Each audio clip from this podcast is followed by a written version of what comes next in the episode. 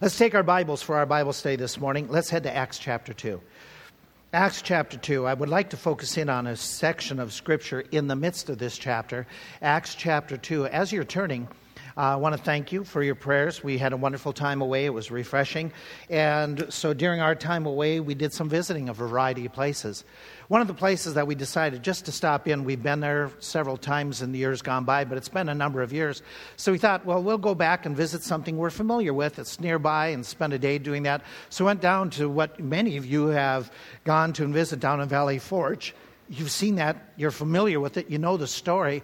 But it's interesting that even though we're familiar with it and we've seen it, and we've many of us have have been there, whatnot. It's interesting when you go, you get some new perspective at times, or you're reminded, or you see things you hadn't caught before when we were down there, it was interesting just to be reminded this wasn't a battle site, this was an encampment. It was interesting to review and to understand that when uh, George Washington took the troops there for that several month period from 78, 7 to 78, that when they got there, when the whole army that was with him and the camp followers of the Indians, when they got there, there were so many that they formed the fourth largest city in America at that time. So all of a sudden they had to put it together. And when they were putting it together, they put these hundreds and hundreds of log huts up, just totally ransacked the landscape. And while they're there during that period of time, we often think, man, this was the most horrible winter. It really wasn't the coldest winter. Did they suffer? Absolutely. But it was considered one of the mildest winters of that era. It was wet, it was damp. And they did suffer. There was a shortage of food. And they had a lot of disease run through the camp. In fact, so many people were afflicted by this camp that more people died during that time than in all the battles that took place up to that point. And so it was a dangerous time. It was a horrible time. But it is a time that it was the birth of the American army, they call it. Because von Steuben came in and he helped organize 13 separate little armies and made them collectively work as a unit something that was, in fact, the, the, book that he put together still used in recent, up to the last century as far as drilling and training the troops. And so it was an amazing time. Some of the stories that came out of it we don't really know about. The story about Washington going and praying frequently in that wooded section, that never came out until 1816 when a biographer by the name of Wees, Weems tried to create the story. He also created the story of George Washington chopping down the cherry tree. There's no documentation. Did Washington pray? I have no doubt. But it was interesting to go and just revisit, and as I revisit, just get some of these facts and things set straight. I'm familiar with the text from Acts chapter 2. You are too. You've read it if you've been saved any length of time you read it. But it's good to revisit it and just get some of the facts set straight once again. The portion I want to focus in on is starting in verse 37. In verse 37, it says, Now when they heard this, that is after Peter was preaching a message, when they heard this, they were pricked in their hearts and said unto Peter and to the rest of the apostles, Men and brethren, what shall we do? Peter said unto them, Repent and be baptized, every one of you, in the name of Jesus Christ for the remission of sins, and you shall receive the gift of the Holy Ghost. For the promise is unto you, and to your children, and to all that are afar off, even as many as the Lord our God shall call. And with many other words did he testify and exhort, saying, Save yourselves from this untoward or crooked generation. Then they that gladly received his word were baptized. The same day there were added unto them about 3,000 souls. There is so much there. Let's just stop. And the way I would like to approach it this day is to just do it very simply, is just break down a study in a very simple fashion. I want to look at the text, I want to learn from the text, then I want to talk about living out the text. So, looking at the text, let's just set up the scene and let the Word of God speak to our hearts. It is a time period that you're familiar with from what we've already talked about in this series on, on Acts. It happened just days after Jesus has ascended and gone to heaven, about 10 days later on that Pentecost, that feast day, where thousands and thousands, up to a million or two Jews would be there in Jerusalem. And as that, the disciples are gathered with all these other Jews in the city of Jerusalem, whether they are gathered at the house, the upper room, as we pointed out a few weeks back, or when it said house, it could be one of the temple chambers that outside the temple, around the ring of the temple, there was classrooms for teaching.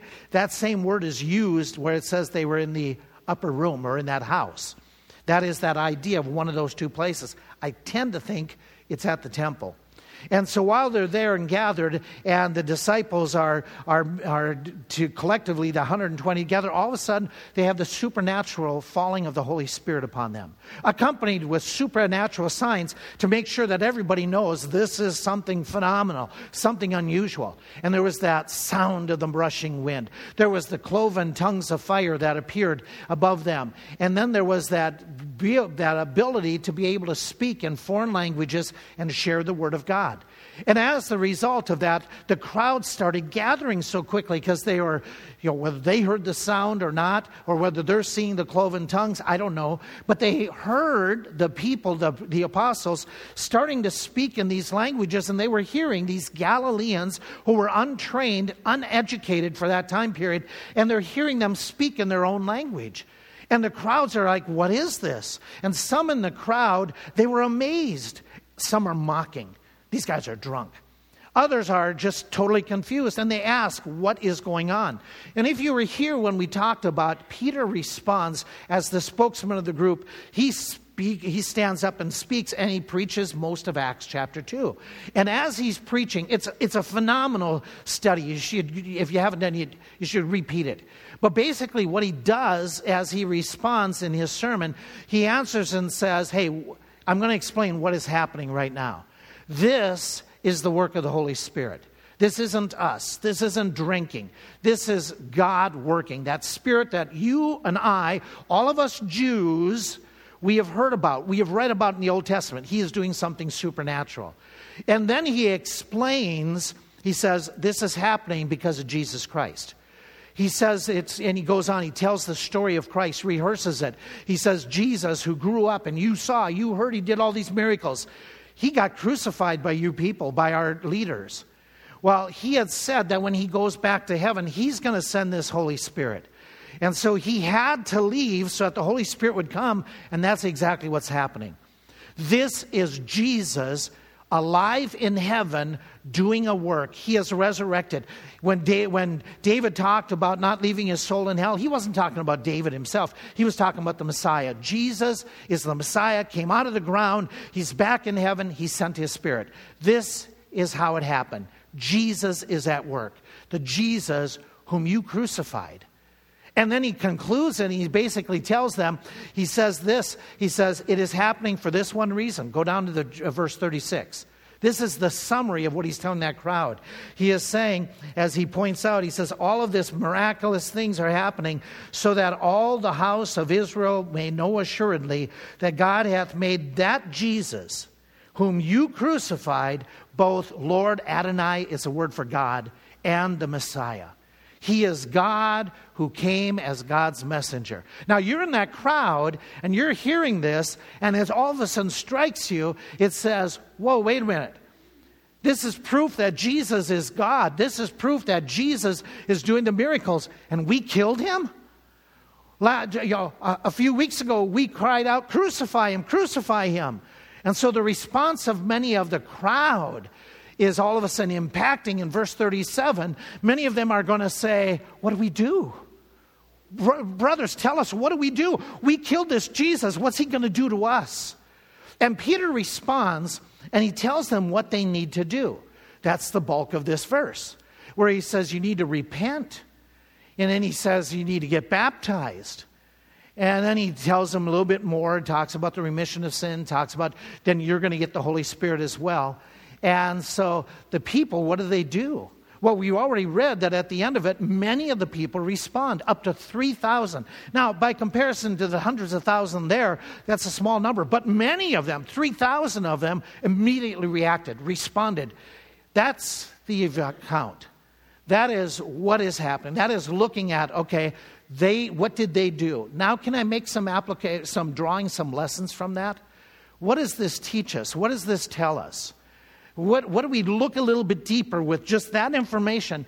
If we explore a little bit deeper, let's make some observations. The salvation of souls was and is important to God and to the early church. Hearing, seeing people hear the gospel, sharing the word of God was really important to God. God wanted it done. In fact, we know that God had already told them, You wait in Jerusalem until this day when the Spirit comes, and when the Spirit has come upon you, you shall receive power to be witnesses. And so they did. And he says, You got to start being a witness right where you're most nervous, right here in Jerusalem where Jesus got killed recently, where the leaders, they're not in, they're not in your corner. You got to do that. Then you got to go to the people that we don't like historically. You got to go to the Samaritans. You got to go everywhere, not, not just to the Jews. You got to share the gospel. And so these guys are getting impressed upon by the Spirit of God that, that this is important to God. That's why He sent His Spirit to help us to do this. And the very first business that they do as their birth as a church the very first thing they do is they're sharing the gospel. They're working together to get out. His first message is all about you folk need to have Christ as your Savior. You need Jesus. And so, to me, a lesson that is critical, that is absolutely challenging, is to remember, and I know you know this, this seems so simplistic and so redundant to so many of you, but it's good to refresh our minds. Seeing souls hearing the gospel, working together to get out the gospel, that is something important to God and should be important to us if we're going to maintain being a New Testament church.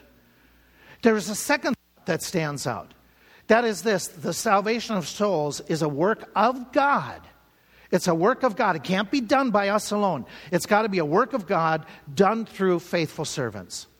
You see, in this text, it's very clear that they had to wait until the Spirit came. Why is that? Why were they told to wait those extra 10 days until Pentecost, until the Spirit would come? Well, part of the reason is what Jesus had told them the night before he was crucified. He said, When I leave, it is necessary that I go, that the Spirit comes, because when the Spirit comes, he's going to be reproving the world, convicting the world of sin. He's going to be pointing out what is righteousness, what is holiness, Christ. He's going to be pointing out that we lack it. And so this isn't something you can do yourselves, guys. You're going to need the help of the Holy Spirit to bring about the conviction. And so you'll hang on, wait. Hang out in that upper room, stay there, and when the Spirit comes, He's going to help you. He's going to give you power. He's going to give you the boldness. He's going to assist you because you can't do it on your own. And in fact, as we already read in this text, he makes allusion to the fact that God is calling these souls in verse 39 that those who God calls. Now, some think that that means the idea that God picks and chooses some to be saved. I, I don't hold to that, that idea. I understand the Bible to clearly teach God loved the world, and God is not willing that any should perish. So God wants everybody saved. But what happens is those people can't just get saved on their own. The Spirit of God's got to be wooing them, got to be convicting them, got to be calling them. Now, can they resist? Well, according to Acts 17, they, they said the Jews resisted the Holy Spirit. They were stiff necked and, and, and hard hearted people. So, can people resist? Yes, but God has to be working in the hearts. So, for us to do a group effort next week, a neighborhood night, that we're going to try to give out the Word of God and show the love of Christ to others, and to give out gospel literature and invite people to come back, we need the Spirit's help or it's going to fall flat on our face. We need, to, we need to be realizing that this is a joint effort with God. This isn't something we can do in and of ourselves to be able to share the gospel. We need His help. Now, this fits exactly what Paul was writing. Why Paul had said in 1 Corinthians, he talked about this idea about sharing the gospel. He says, So then, neither is he that plants anything or he that waters. We understand this. We're not that important. We're not that brilliant that it's up to us to get somebody saved. It's, it's, we need to plant the seed, we need to water the seed. But God is the one who gives the increase. It's a work of God. It's a great work of God to save a soul. And he goes on, he says, but our efforts are in unison with God, and God will reward us for our contributions in getting out the gospel.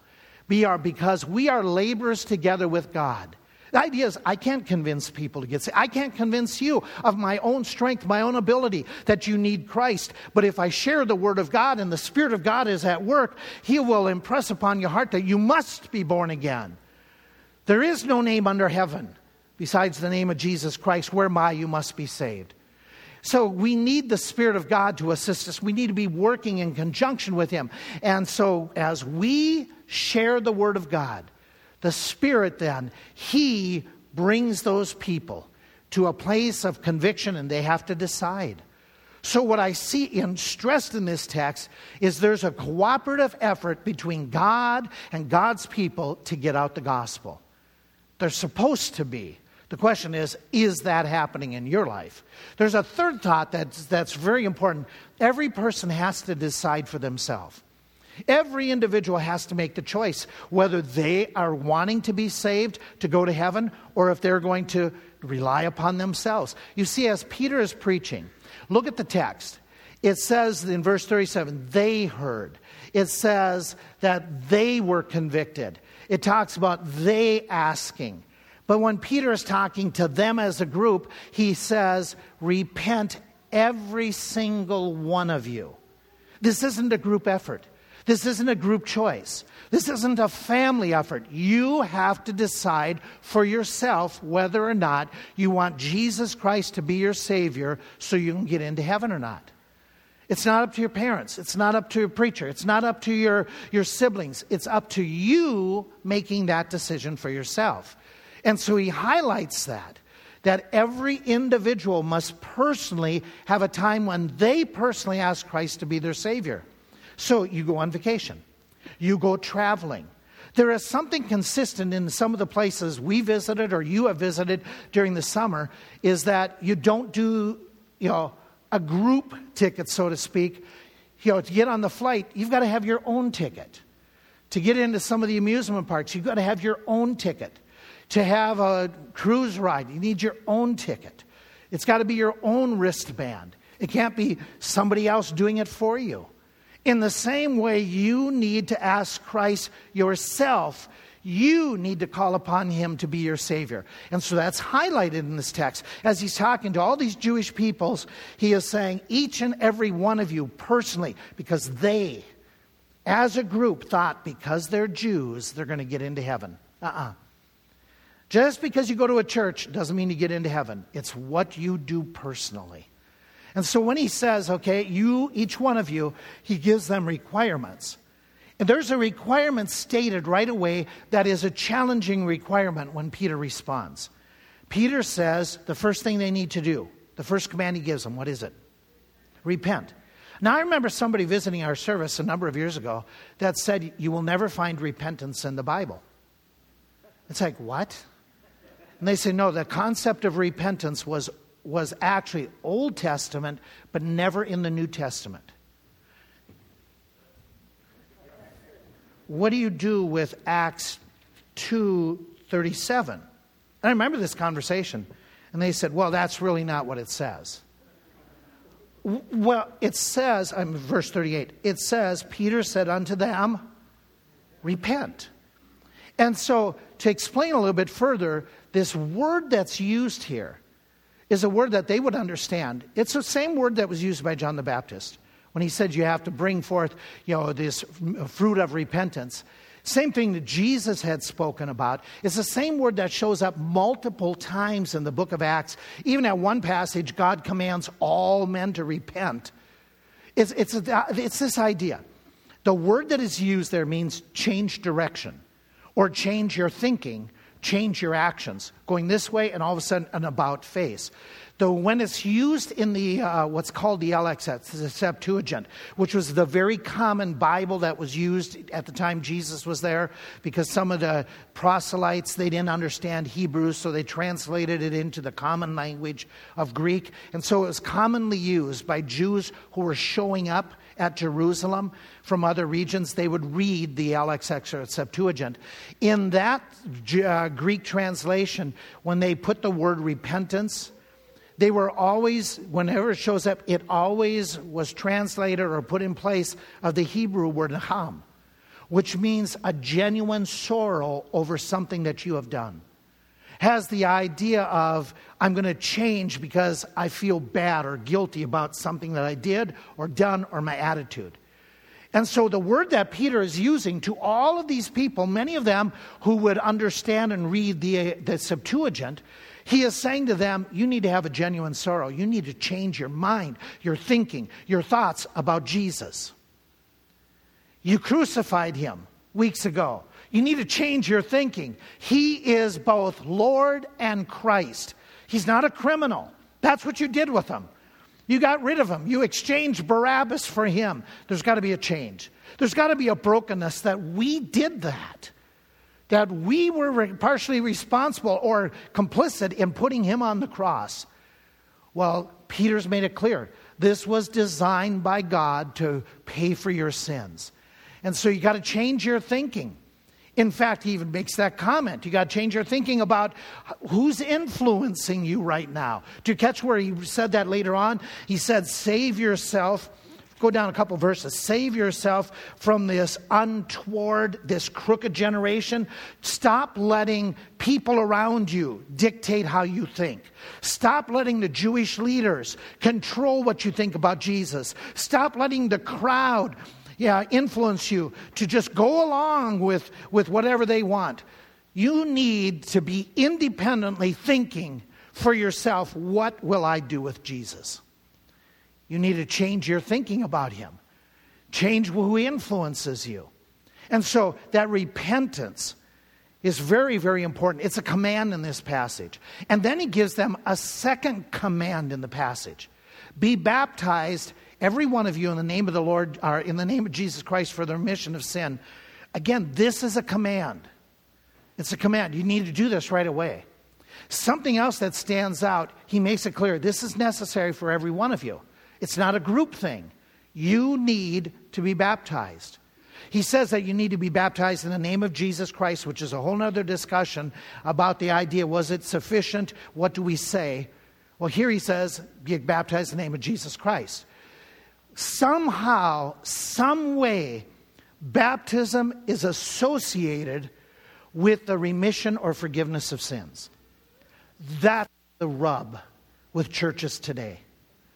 That is the difference between what we might teach or what somebody else might teach. What I grew up hearing and what now I teach.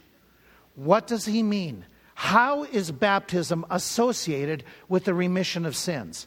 Now, there's a whole bunch of us that learned it this way. We were told that baptism, therefore, is necessary to get forgiveness of sins.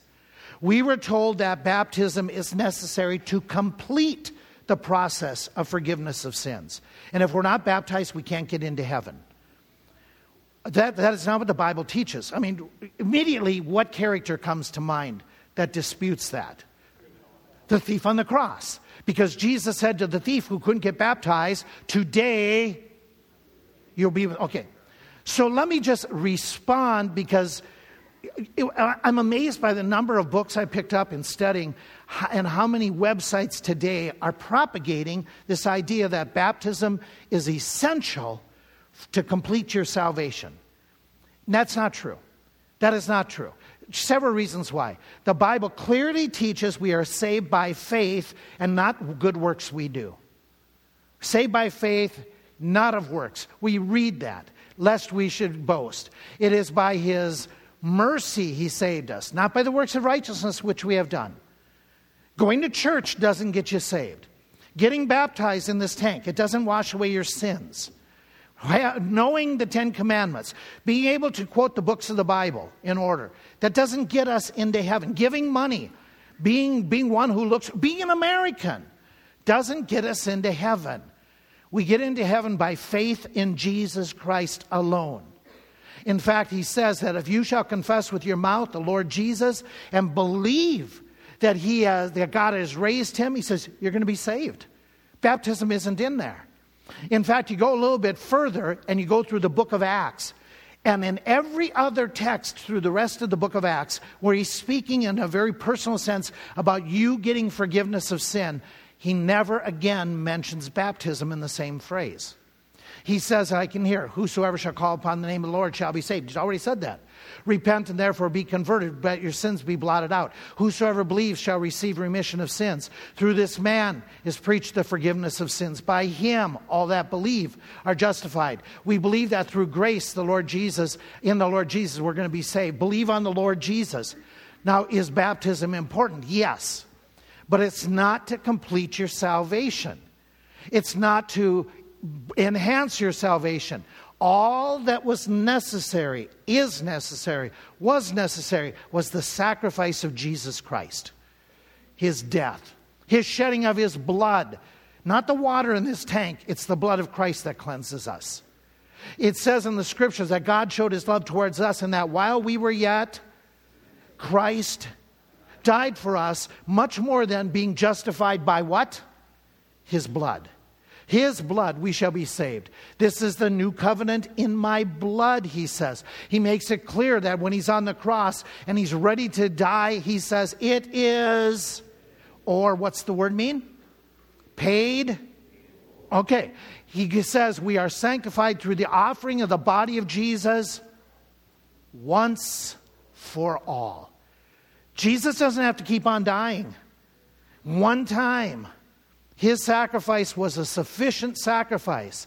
In fact, taking a step further, you know, if, if baptism was necessary to complete people's salvation, Paul was a terrible apostle. Because Paul says, I thank God I didn't baptize any of you in Corinth. He goes on, he says, I came to preach, not to baptize you, but to preach the gospel.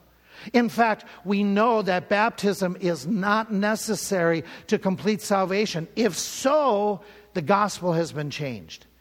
And the Word of God says here's the gospel that Christ died for our sins, was buried, and rose again. It's all about Jesus, not about us. It's about what Jesus did, not what we do. Can I add one other thought here? The Bible clearly teaches baptism came after somebody got saved. In the New Testament, he says very clearly, make disciples, then get them baptized. We read, he says, then they that gladly received his word in this text, after they repented, received, then they were baptized. Repentance, then baptism. When Philip is preaching the word of God to that eunuch as they're on the road, and the eunuch says, I want to get baptized, Philip says, You can't. Unless you believe with all your heart, then you can get baptized. Believe first. The eunuch responds and says, I believe Jesus Christ is the Son of God. I believe he died for me. Then they go down into the water. Belief, then baptism. So then we come back to this very text, which is the issue, which is the problem text. How do we explain this text that says that you need to be baptized for the remission of sins? It's very easy, folk. It's not complicated. It's grammar. Okay, that just turned most of you off. Okay.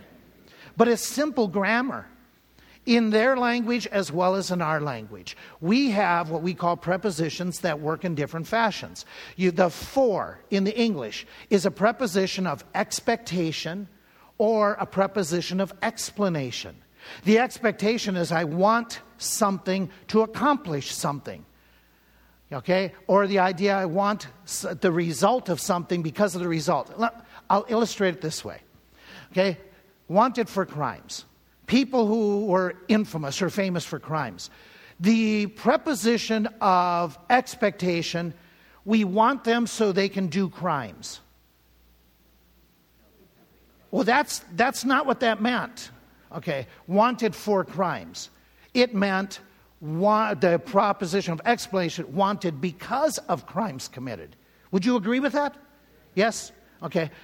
So when you take that same logic and grammar back to the New Testament, you look at the passage that says, okay, baptism for the remission of sins, it's one of those two.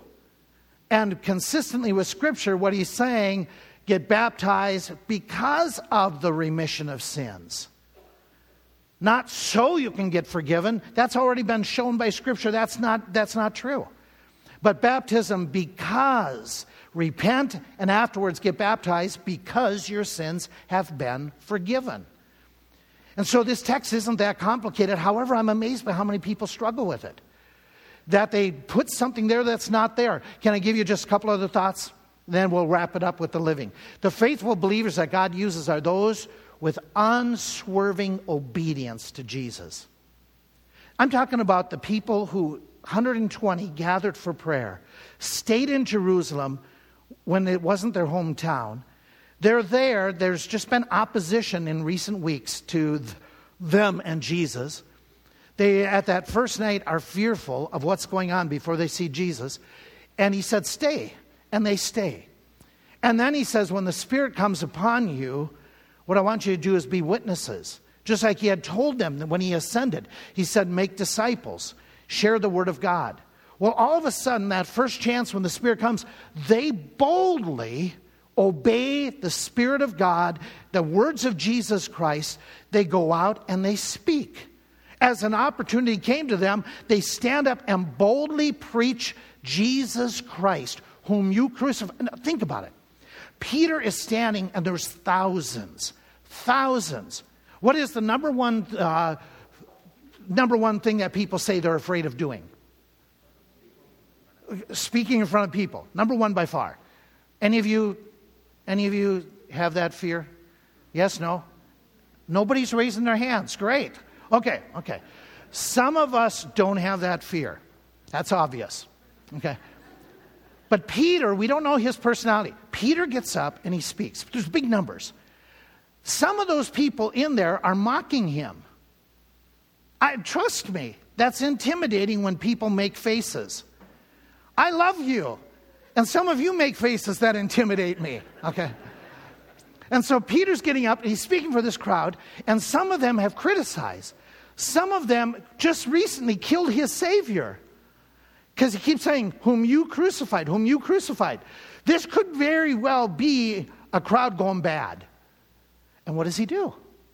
He speaks the word of God in obedience. And he's sharing it very, very pointedly, very bluntly, very compassionately, sharing with them. Then he makes this comment to them. This is really important. He says, Hey, every one of you who receives God's, God's receives Christ, you're also going to receive the Holy Spirit. Think about it. This crowd is Jews. Do they have they ever read about the Holy Spirit? Yes. Do they know that the Holy Spirit is God? Yes. Yes, they know their Old Testament. They know there's been have they have they heard from the scriptures that one day God is going to send his spirit upon all? Yes, it's part of that covenant mentioned in Jeremiah chapters 30 through 33. And now, these people who, who know this, these people, they're there worshiping. They're there because maybe mechanical, but a lot of these people came a long distance. So they're genuine in wanting to worship God. They're genuine, especially those people that are from those, those 15 other nations mentioned. They're there and they, they want to do what's right. If they were told, you can get the Holy Spirit, do you think they'd get excited about it? This would be a plus. This would be, this would be like, whoa. And, and they're seeing these miracles happening right in front of their eyes. And that's this is all a work of the Holy Spirit. Remember, we've already said that. This is the Holy Spirit working, and you can have that same Holy Spirit. So for Peter to say this to the crowd, and he goes on, he says, in other words, it's not just us alone that get it. Not just me, not just the 12.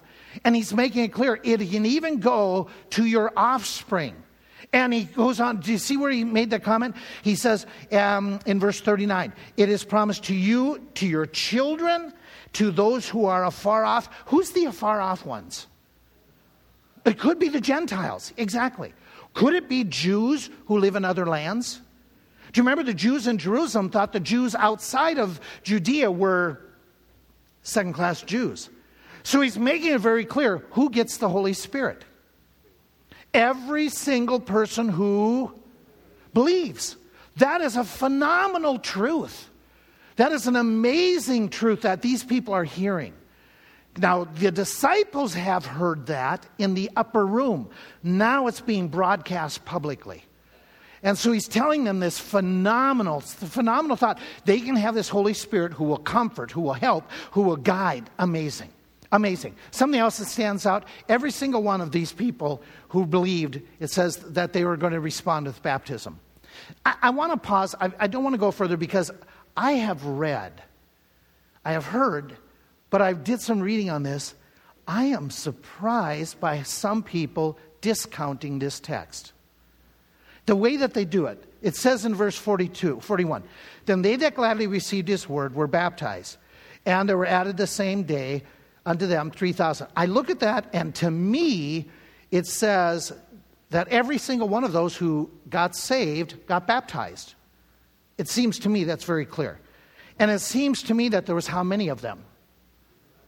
Okay, so I've read, I've heard people discuss this, and I've, in my reading, this repeatedly came up because it says it's happened the very same day, implies every single one of them. They did this without hesitation. Here's what some, some have said no, it didn't happen that way. It didn't happen. There, and the reason being is Jerusalem is in a dry land. There's not enough water to baptize 3,000 people. And how could you baptize 3,000 people in a single day? It's impossible. It can't be done. So this is ju- just, can't take it at face value. And I'm st- sit down and go, wait a minute, wait a minute. How long does it take to baptize somebody? What do you think? Bring it back up. Okay, okay. Let's just say, let, let's just think this thing through. Does the text tell us who did the baptizing? No. Okay. How many disciples were there to get started? There's 120. How many apostles? There's 12. Okay. Just take the apostles. How many people could 12 apostles, how long would it take them to baptize 3,000 people? Okay, let me, let me give you numbers. I worked it out. I'm sorry. Okay. So, so if it's just the 12, and they spend one minute with each, per, with each person, okay? That's, uh, I can do a lot with one person in, 12 in one minute. I can hold them under a long time. Okay. That's, that's just over four hours. It's not impossible to baptize that many people in a single day. When I was in the Ukraine, we were, I was involved with a group of Baptists. I think I told you this. A few years back, uh, we were doing baptism. I was the American, so therefore, you know, you can help baptize. There was like six of us, and we were baptizing something like 50 people. And we were in the river. And as we were baptizing, I think I told you this. The one little old lady came up. She wanted to be baptized by the American. And she came up, and as she stood next to me, she kept on pushing and I kept on backing up. And, you know, because it was just awkward. Um, and so as I backed up further into the water, she was only about this much, and she's still pushing. You know? so it didn't take much to baptize her, but the problem was when I put her under, I was already in the current. And so they grabbed her foot, they grabbed my hand, they pulled us back. So, can you baptize a lot of people? Yeah. Now, here's the other discussion that people throw up, which I, I don't understand this. What do they think Israel is? What do they think Jerusalem is? There's not enough water to baptize 3,000 people. Well, how much water do you need? They're not drinking it, they're getting dunked and they're walking away. Okay, let, let me give you some facts about this, okay, about that time period and about that era that come from documentation, that come from archaeological records that just indicate that that's a spurious argument. That's a foolish argument. There was in Jerusalem, there was the Pool of Siloam down on the underground part of the city. That was a good, good area. You could baptize people there. There was also the Pool of Bethesda that was there. Remember the man who they said when the water was, was disturbed that people try to jump in and get healed? That was around the, right around the temple area, about the five colonnades. That's a decent area that was a couple feet, to two or three feet deep that they, at that time they supposed. There was also what's called the Upper Gihon Spring and the Lower Gihon Spring that were right outside the city, and some of the waters would flow through. When those, uh, those upper spring of Gihon, when it was the time of the year where there was rain, it would cover as much as three acres and be 40 foot deep. When is Pentecost? What time of the year? Spring. Is there early rains in Israel? Yes. Plus, on top of that, and this is around the city. It doesn't say they got baptized in the city or right there at that. They could have spread out and done the baptisms. Also, something that records have shown in, um, in Israel, they would have, and in a lot of different Jewish sites, they would have these mikvahs Mikvahs were these small tanks. The best thing I can dem- illustrate is it's like that tank there, about the same size, where you could get a couple people walk down into it, like eight foot by four foot. They could walk down in, and it was deep enough that they could submerge themselves. They did this, especially in the intertestamental period, they did this as part of their purification rituals that they were adding to the Old Testament. They, would, they were putting these practices. And so they became very popular. Records around Jerusalem, excavations around Jerusalem, and documentations indicate that on that, what's called the Hill of Ascent, down in the, uh, the bottom part of the valley, and as they would be approaching the city, they would sing the songs of ascents, the psalms that you were teaching on, right? The psalms of ascents that people who were pilgrims would be doing this and heading up into the city they would have these pools that they could just do while they're singing, uh, doing their, their ritual. They could step in and do a symbolic uh, purification and then go back on the road. Along the road that leads up to Jerusalem, they have uncovered to date, they have uncovered, uncovered 125, and they, they suggest up to 500 of these along that route. And they were there at the time of Jesus. So for somebody to say, well, they didn't have enough water, study your Bible. Study the context. There was plenty of water. And besides, the real, the real answer to this is, you know, this question that people would throw up, the real answer is simply what? The Bible says it happened. So it happened. So we get all that and we say, okay, what do we do with this? Can I make some closing comments on it? Here's what I learned and let me, let me do this today, just in a really weird sense. Let me do this. Can I speak to those of you who studying the Bible has kind of never been done? It's new to you. Hearing Bible truth, hearing some of what we're talking about, this is strange. This is different. This isn't the normal church type that you've been sitting in. And so, hearing some of what we said today, you're like, I've never heard some of this before. I never heard baptism isn't critical to being to getting into heaven. I always thought that I had to be baptized to complete my salvation.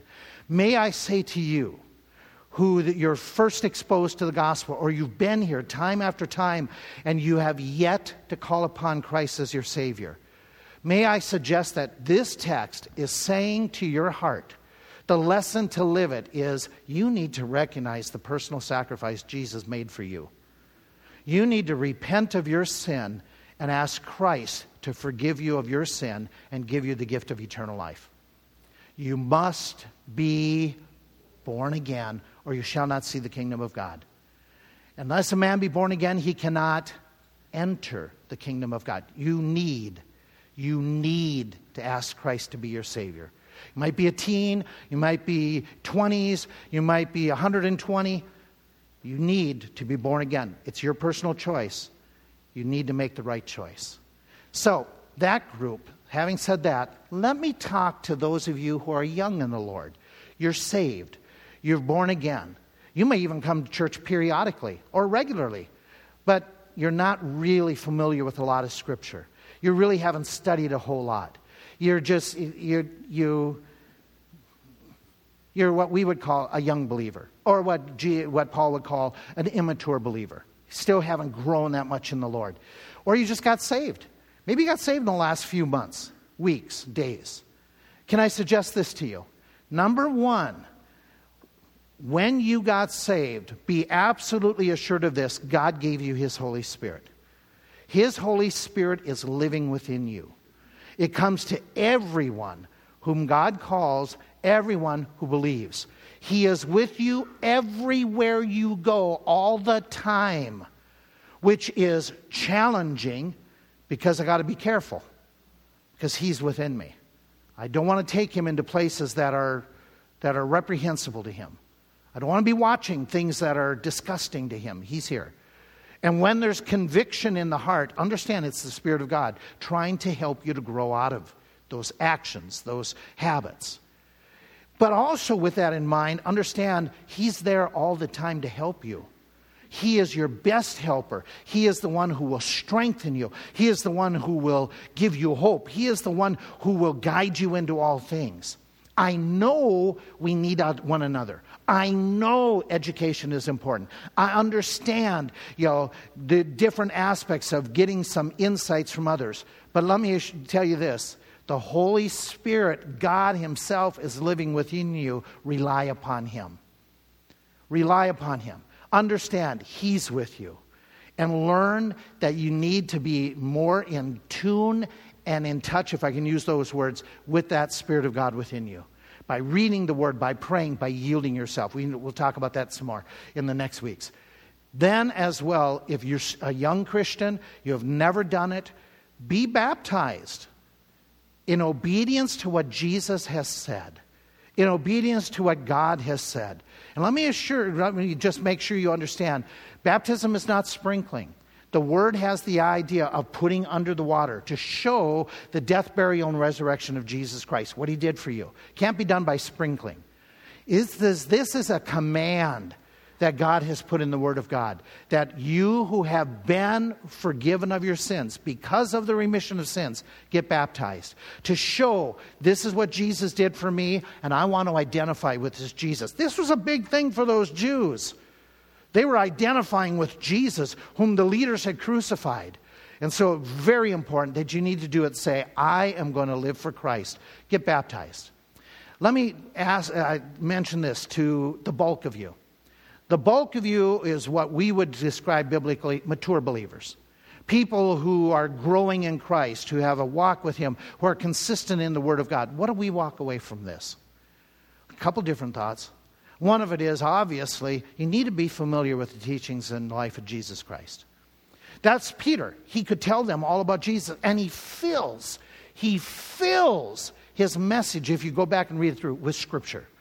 He's just loaded with that, quoting the Bible, you know, and memorizing the Bible. And in fact, I, it's just it, it's so incumbent. When I was away, um, you were on my mind, and I was at one church, and it was like they had a tool there that I thought would be phenomenal for some of you. Some way that is systematic in helping to memorize verses.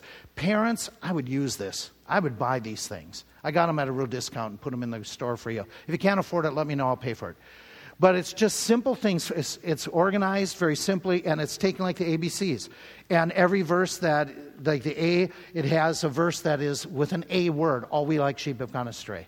The B is believe on the Lord Jesus Christ. To expose your kids or your family or you as a couple to some type of memory program. It is critical. It is essential that we get the Word of God in us. But there's some tools that might be helpful to you. And again, if you have questions, you can see me about it. But then I'd say this you got to be faithful to the teachings and standards of Jesus. Jesus told the apostles, you got to go out, make disciples, and baptize them, teaching them all to observe all things I've commanded. What did they do? They were faithful. They did it. They didn't change because of the times. Okay, so while we were away, we went to an interesting event, a baseball game in the 1880s. I think the date was 1886. Do you realize they played baseball different back then? Some of the things that they did. Anybody know anything about this historic baseball? Does anybody know what the, some things they do or did do or don't do compared to today? What's that? Uh, no. Not in 1886, not at that time. Nobody wore a baseball glove. Everything was done by hand. The baseball is about the same size, just slightly softer, but it's still a hard ball. I mean, when you hear it get off their shins or hands, you're going, ooh, ouch. But they wouldn't say ouch. Anyway, it's a regular baseball. They didn't call balls and strikes unless you were slowing down the game. Then somebody would step up and call balls and strikes. Otherwise, if you were, if I was, to, and pitching was done underhand, like softball. See, it's a gentleman's game. We want exercise. We don't have the professionals yet. We don't have the teams, but there's no standard. So I would walk up if I were pitching and I would say, okay, where do you want the ball? And you would show me where you want it because I want you to hit, I want you to run to get exercise. I want to get you out too. Okay, so so you would pitch this way. They had a rule. That's basically the rule was if the ball hit once and got caught, you're out. So it wasn't just a fly ball. And so in the game we're watching, the ball is hit, it goes out of bounds, it hits a tree. And the umpire, who doesn't call a whole lot, he just says, tree! That means it hit the tree attached to the ground, and if you're going to get him out, you got to catch it before it hits the ground a second time. The umpire didn't call people out. When you are running to the base or you slide whatever, you and whoever was the defensive player, you have to agree between you what the call is. If it gets a little bit too too competitive, then the umpire will step in. And there wasn't standardized fields. They didn't, you know, they, they, they basically had a basic idea how far the, but you're playing in pastures. Okay, so every field had its, yeah, okay, you know what, it's got all kinds of possibilities, okay, that are there. The other thing in the where we were at, the field out there, like where you guys are up there, that was the where the train ran, that was going around this whole complex. And so they're playing ball, and the train's up there. And they said, when the train comes by, we stop playing. Because the right fielder, we don't want him to get run over. That makes perfect sense. Okay. But they said back in those days, since the train was the big thing of that day, they would all stop and salute the train. That was very customary because that was the invention changing America. And so this game was very interesting. And what I what I walked away thinking is, you know, this whole idea was, you know, kind of no real rules. And it's evolved to where there's very stringent rules. I mean, they can change them at the leadership, but basically, it's more systematized, it's more organized, it's more, you know, all over the same size of the field for the most part and same rules. Everything is basically more standardized. It strikes me that Churches are doing just the opposite culturally. Churches, years ago, had things standardized. But we have gone into this let's just everybody have, do whatever they want. You decide what you want, and it's all about fun. It's all about you getting some exercise spiritually. But that's not what Jesus intended. Jesus intended that here are his teachings, and we hold to his teachings no matter if it's popular or unpopular. We hold to the idea of repentance, even if somebody says, oh, that's a, that's a bad word in today's. No, people need to repent. Okay, we hold to baptism by immersion to show that you're saved. Why? Because the Bible said that. The Bible declared these things. So we don't change just because of the crowd. We don't change just because some might mock us. We hold true to the teachings of Jesus. You can't do that if you don't know them. But you need to, we need to hold true to the, true to the teachings. We also need to be willing and ready to share the Word of God. That's where we all struggle. I bet you, I bet you you've thought the same thing I've thought recently. I want to share the gospel more but it scares me. I bet you you're in that same boat. Maybe not. Maybe I'm the only one in this room. But we need to be ready and willing to share the gospel. That's why we want to do things. Like next week, the neighborhood night. We want to do that to help you to take advantage of the opportunity where we can work together with God to have that happen. So, living out this text, how does it apply to you? Are you at that phase where you need to get born again? Are you in that initial phase as a new convert? You need to, you need to start the steps of following the Lord by baptism. You, you, you've done those things. I need to get in more into the Word of God and the Word of God into me. Apply it, take it, live it. As we close this day, you commit to the Lord. Father, thank you for these people. Thank you for their attentiveness. Thank you for their patience. Help us to follow Jesus Christ to the best of our abilities, to take this text and not just learn the facts, but to live them where we honor you to the best of our abilities. Lord, we want to do this. Help us to do that very thing.